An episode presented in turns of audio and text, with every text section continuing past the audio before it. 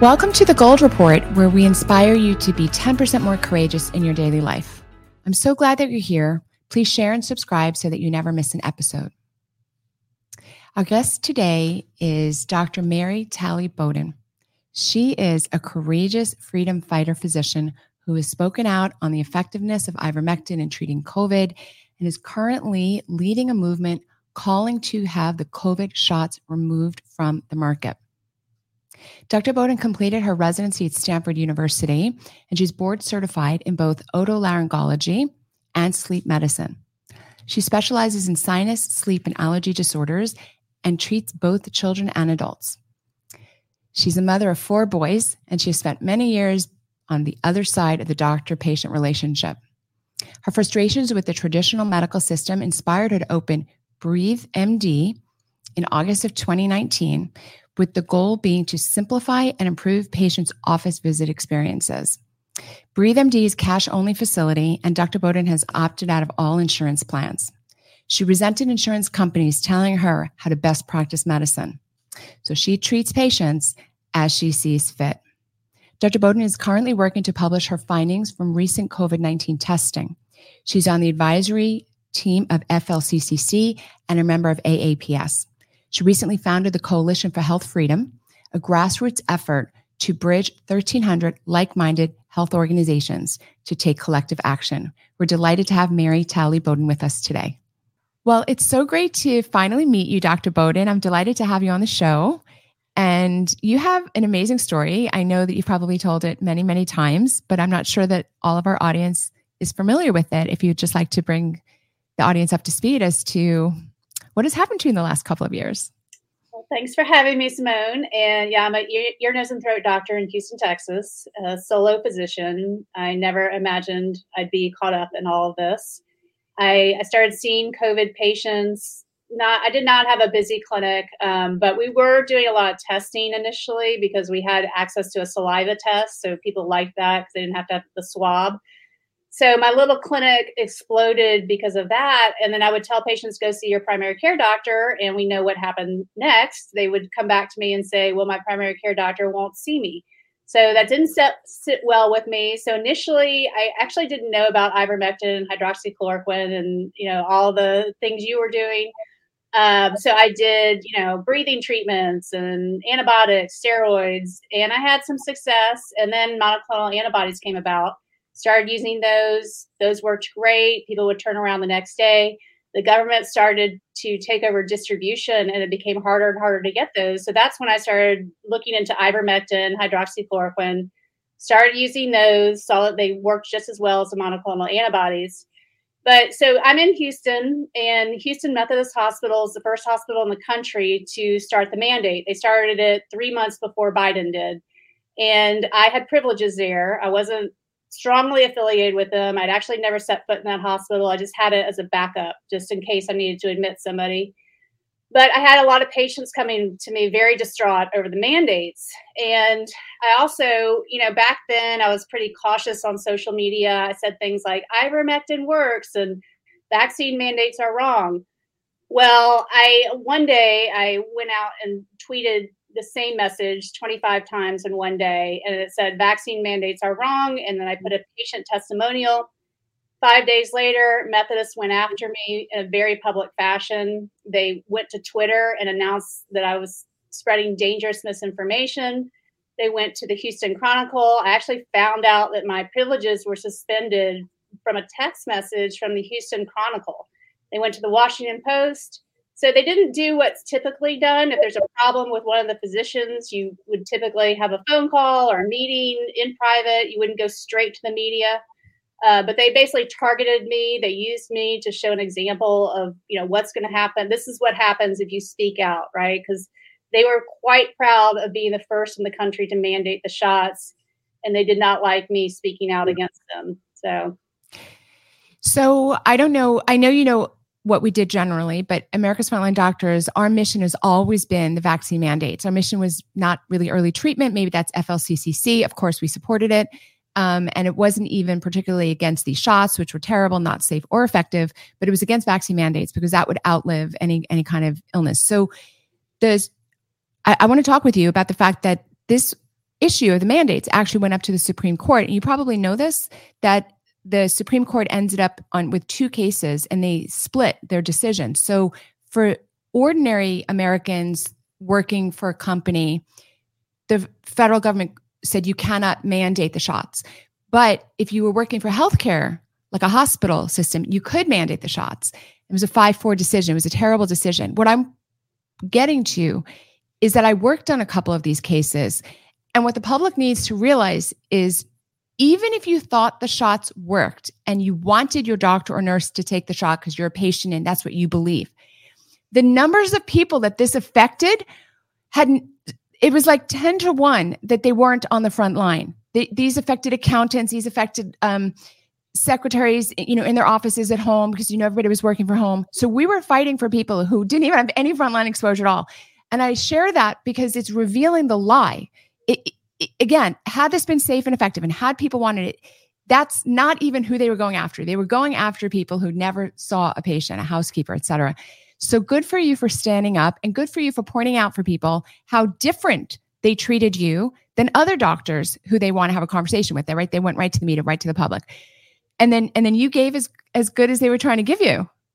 You weren't going to take a knee. Right. Well, I mean, I just, you know, they they made me so mad. I I immediately resigned. Um, and then in turn, they reported me to the medical board. I'm still dealing with that because you can't resign while under investigation. So I'm, I've got that hearing coming up. Um, but then I had a press conference because I wanted to get my side of the story out there because, you know, that Methodist Hospital is worth $13 billion. They have a lot of power. Houston is home to the largest medical center in the world so I knew I didn't have much of a chance, and I tried to get my side of the story out. And then I went, and then I sued them for defamation, and still waiting on the outcome of that. It was initially dismissed, and I've appealed. So justice delayed is justice denied. Um, as you know, I'm a lawyer, and I remember learning about the defamation laws in law school. So this is a long time ago. There was a case you probably know it now, Sullivan versus New York Times, and even in law school, I knew this was a ridiculous outcome that the Supreme Court. So the Supreme Court held in Sullivan versus New York Times, and I think it was in the 80s, this case, or the 90s, 80s probably. And they they dis, the Supreme Court distinguished between public people and private people. Back then, before the internet, eh, perhaps it made sense to the justices that some people were famous like actors, and perhaps the justices couldn't have imagined that there would be a time when the distinction between public and private would be so blurred or or change so easily. One day you were completely anonymous, the next day you're not. But even in law school, I knew that was a terrible decision to distinguish between public and private people because I knew that the day would come that it would be hard to distinguish, right? Because you might have an actor that is in a hit movie and all of a sudden becomes a public person. So the problem with yours and my defamation cases is that the judges look at them through the lens that you're a public person, which I don't think should be the lens at all. Either the, what they've said is defamatory, false, etc. And it doesn't matter if you're public or you're private. But the burden of proof, according to the Supreme Court, has to be much higher if you're a public person. But you weren't even a public person. Right. Well, that's my art. I wasn't public until they made me public. Right. Yeah. I, no one had knew who I was. I mean, maybe locally, but nothing. Nothing to this. I mean, I had people across the world reach out to me, good and bad. um, after that, after that hit the news. So yeah, they made me public. Right. So I'm trying to explain to people that we are unfortunately dealing with very flawed laws in our country that are distinguishing Dr. Bowden's or reducing Dr. Bowden's chances of getting a defamation uh, um, damage award from our hospital because our hospital is claiming she's public, but they're literally the ones who made her public, and that distinction shouldn't exist anyway. The threshold should be as it always was. Did they say something false that was harmful to you? I still think you're going to prevail in your defamation lawsuit. That would be my prediction, um, et cetera, because you had defamation per se, et cetera. Anyway, I'm sure you've got good lawyers on that. So what walk you know fast forward a little bit so you're all of a sudden in the middle of a a big fight I, I am curious as a mom you know you pick up your kids from school did this become a factor in your daily life and your relationships with people? Yeah, I mean, it was luckily most of my kids at the time are going to a school that is very like-minded. They didn't lock down, they didn't require masks. So I was fortunate in that respect. I did have one of my kids was applying for high school right when this hit and he didn't get in anywhere and I was told from somebody on the board of one school that was because of me being in the media. Um, but you know, for the most part, they they are surrounded by people that are mostly like-minded, so it hasn't been an issue. Um, and they they are definitely on my side, so that has been okay. So I try to. I, it's so good that you're in Texas. You know, I left Los Angeles and I live in Florida now. And the two obvious choices were, you know, Texas or Florida. And but I will say that Texans are different than anybody else. I traveled the nation in 2021 speaking, and Texans absolutely had more of a sense of freedom and a sense of don't tread on me than than really anywhere else in the nation. So I'm glad that that wasn't as terrible as it was for me in California. It was quite terrible. It was quite terrible. So, um, and how has it been for you professionally? I, I know as an ear, nose, and throat surgeon, you wouldn't do most of your procedures at a hospital anyway. I totally get that that's just a backup. So you're able to comfortably practice your profession. Yeah, I mean, I since losing privileges at Methodist, I haven't even tried to get privileges anywhere else, just because I'm mm-hmm. pretty sure what would happen. Right. Um, and you know, I I have my, the patients that come see me have Googled me and they know what they're getting into. But uh, I mean, I do, you know, I feel like I was kicked out of the, um, I used to be on this online forum for with other ENTs across the country. I was, I loved that thing because you could just bounce off problem, patient problems all the time. I was kicked off that. Um, and you know, I worry. I know that there are the majority of doctors out there think very poorly of me. Uh, even in Texas, I think Texas is not as red. I think the medical community in Texas is not as freedom thinking as you would believe, right? So I feel a little bit isolated, but in other ways, you know, I've made a lot of new connections, new friends. Um, so. I want I want to share with you. You may not know. Um, so I've been working for two years on a on a solution to this because half the nation is desperate for people like you and me. Ha- literally half the nation. I think perhaps more. So in your free time, go check out goldcare.com. Goldcare.com. This is the like minded community that you're seeking. And we are continually growing. We have telemedicine now in all 50 states but we want to partner with people in the community. We don't want to compete with people in the community. When people need to see somebody in person, we want to give them somebody in the community who's like-minded. So just check it out, goldcare.com. And as you already do, just have faith and courage because it's it's coming. It's coming. The pressure from the the market is going to, I think, correct a lot of this because people will want other solutions. I agree with you though. Hospital work is out of the question and eventually that there will need to be alternatives to that. I'm an emergency physician. I spent a gazillion years like you training for that. And there's no chance i could ever go back to a hospital. They wouldn't want me. And i know too much at this point. Um so yeah. So i mean just i hear you and i empathize with with you know you you set your life on a certain trajectory and it ends up on another trajectory but I'm telling you because I'm, I'm the recipient of a lot of mail that people are very anxious for doctors like yourself. So they are going to come find you. And and again, we do this show because we want to encourage people to take more courageous action in their own life. It could be something big or some, I'm sorry, something that turned out to be big, like what happened in your case, you know, because it was kind of forced upon you, or it could be something kind of small. But if you could just share with the audience, you know, some some kind of words of positive encouragement because I think people are very afraid sometimes to speak out because they see the price, but I don't think they see the benefit. And I'm just, you know, I don't want to put words in your mouth, but how it's been for you. Would you make well, different decisions or? No, I mean, would ne- it's been difficult. It's been a lot of ups and downs, but I would never take it back. I wouldn't. I, I don't regret speaking out one bit.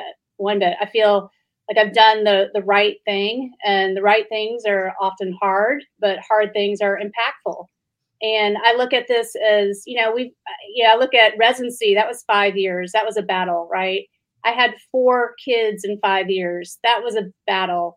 It's just another battle of life. And, you know, life is like that. It's messy and it's hard, but hard things are are worthwhile. And I know I'll look back on this and say, you know, I'm glad I did it. And, you know, we are moving the needle. It, it's not happening as fast as I would like it, but we are moving the needle.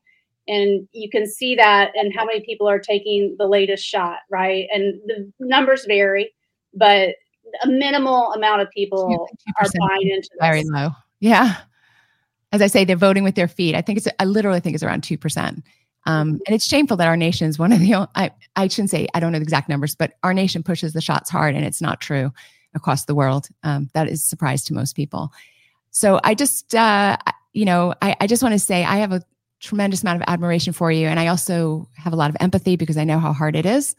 And I'm glad that, like me, you wouldn't change anything because it's just what has to be done. And I love how you phrased it. You know, I had four kids in five years, residency was five years. These are battles, these are difficult, but you wouldn't change it. I totally get that. I appreciate everything you've done. And, um, and I can't wait till you discover all about goldcare.com and so we can refer patients to you. yeah, definitely. They'll be delighted to know you. I don't know if there's any any last words you might want to say or share your website or URL or well, Just, one, I don't know if you've seen what we've been doing, but we started a movement amongst legislators, basically political politicians, elected officials, people running for office who are all calling for the COVID shots to be pulled off the market. And it started two months ago with just three people, and now we're up to 230 people, I believe, on our list. We've got Marjorie Taylor Greene, we've got Thomas Massie, we've got the Surgeon General of Florida. We've got Senator Ron Johnson, um, but the list keeps growing.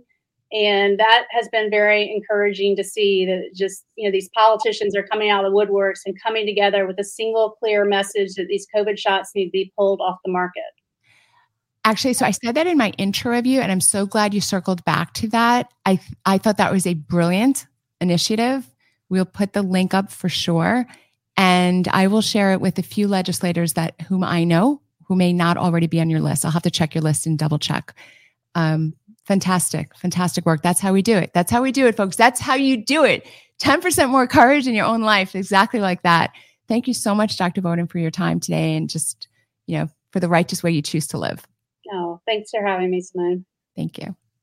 For today's installation of the Deadly Disinformation Dozen video series, we will watch a video clip of somebody who a lot of us think is behind most of the movement across the world to turn us into a single global entity with a tiny group of elitists in power. Watch this and decide for yourself. The White House pointed to an aggressive online misinformation effort by a handful of bad actors. Misinformation on social media is killing people.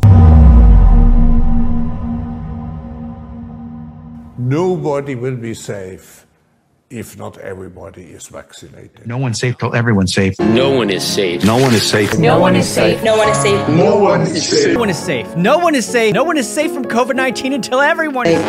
99.5% of people are safe and will survive COVID 19? Uh, the only positive thing out of this is we should be able to manufacture a lot of vaccines and. Nobody will be safe if not everybody is vaccinated. If not everybody is vaccinated, nobody will be safe. Normalcy only returns when we've largely vaccinated the entire global population. You know you're vaccinated, you're the smart ones, but you know there's people out there who aren't listening to God and what God wants. You know who they are. The unvaccinated people if only we had a vaccine against BS.